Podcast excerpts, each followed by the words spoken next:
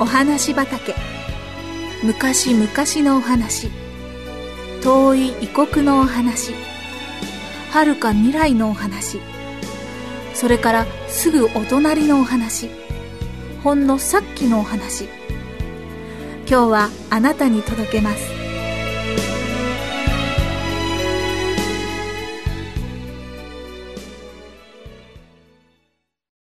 親切なサマリアの人。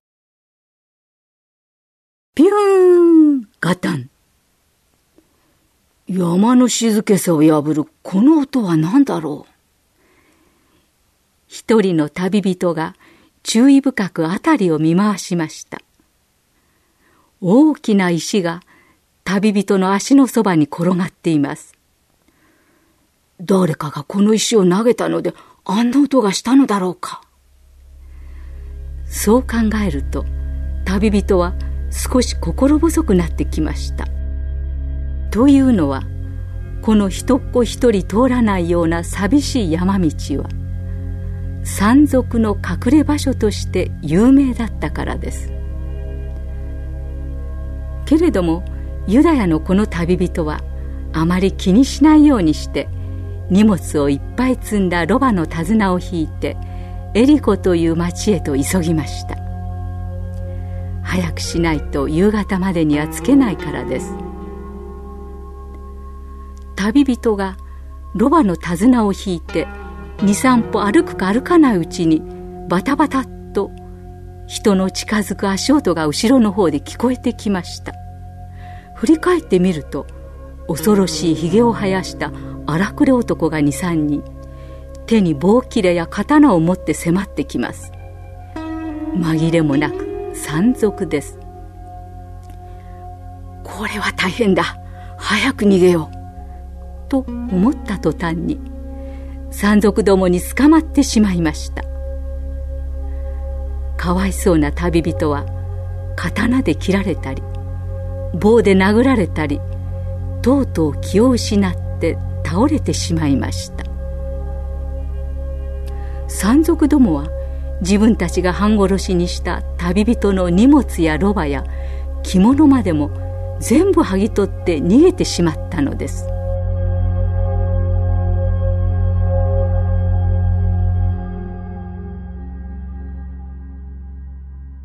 傷ついて血だらけの旅人は死んだ人と同じように道端に横たわっていました。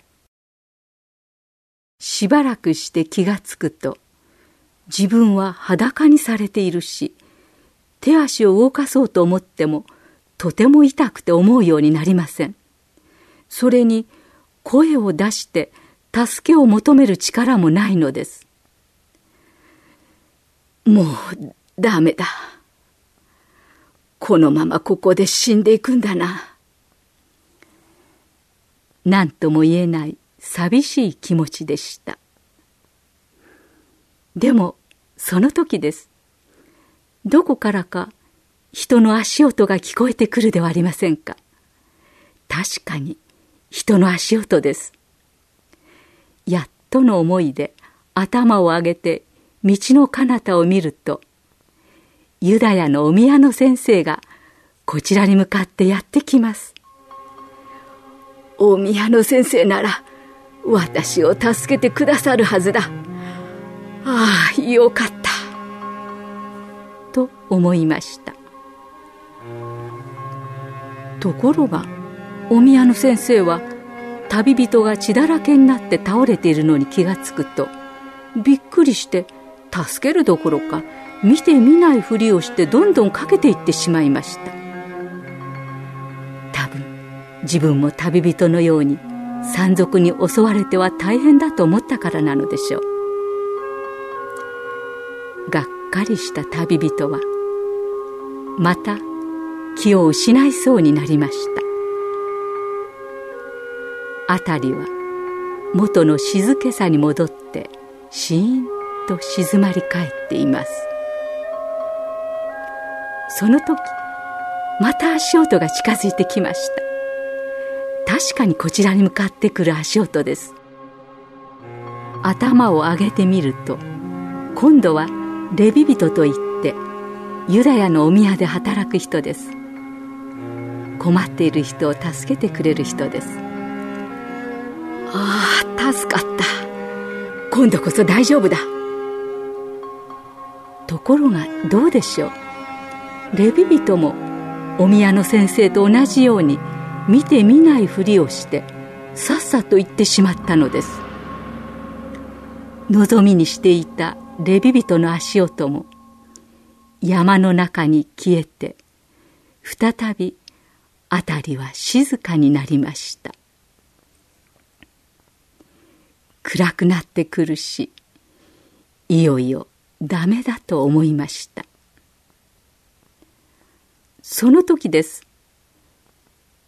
パッカパッカパッカパッカ。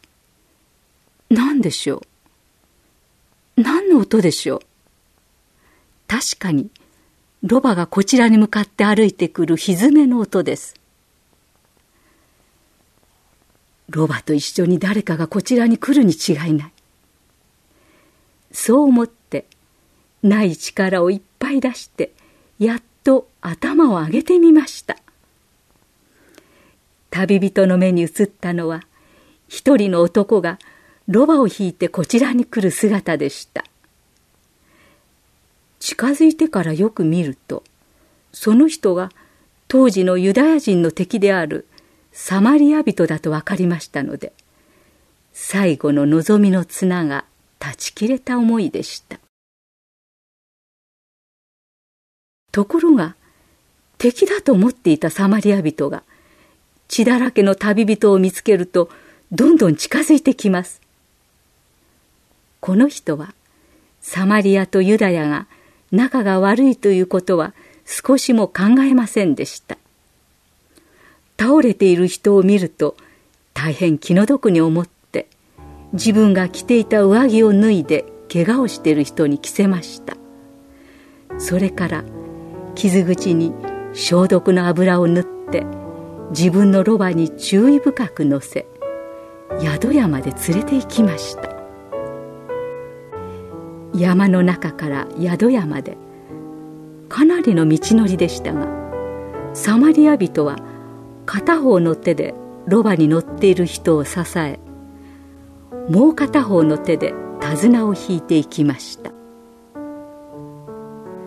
その夜傷ついた人を看病しました。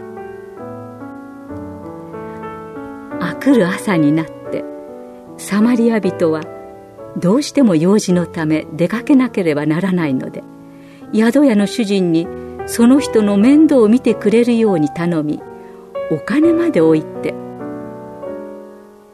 一日も早く元気になってくださいと優しい言葉を残して立ち去ったのでした。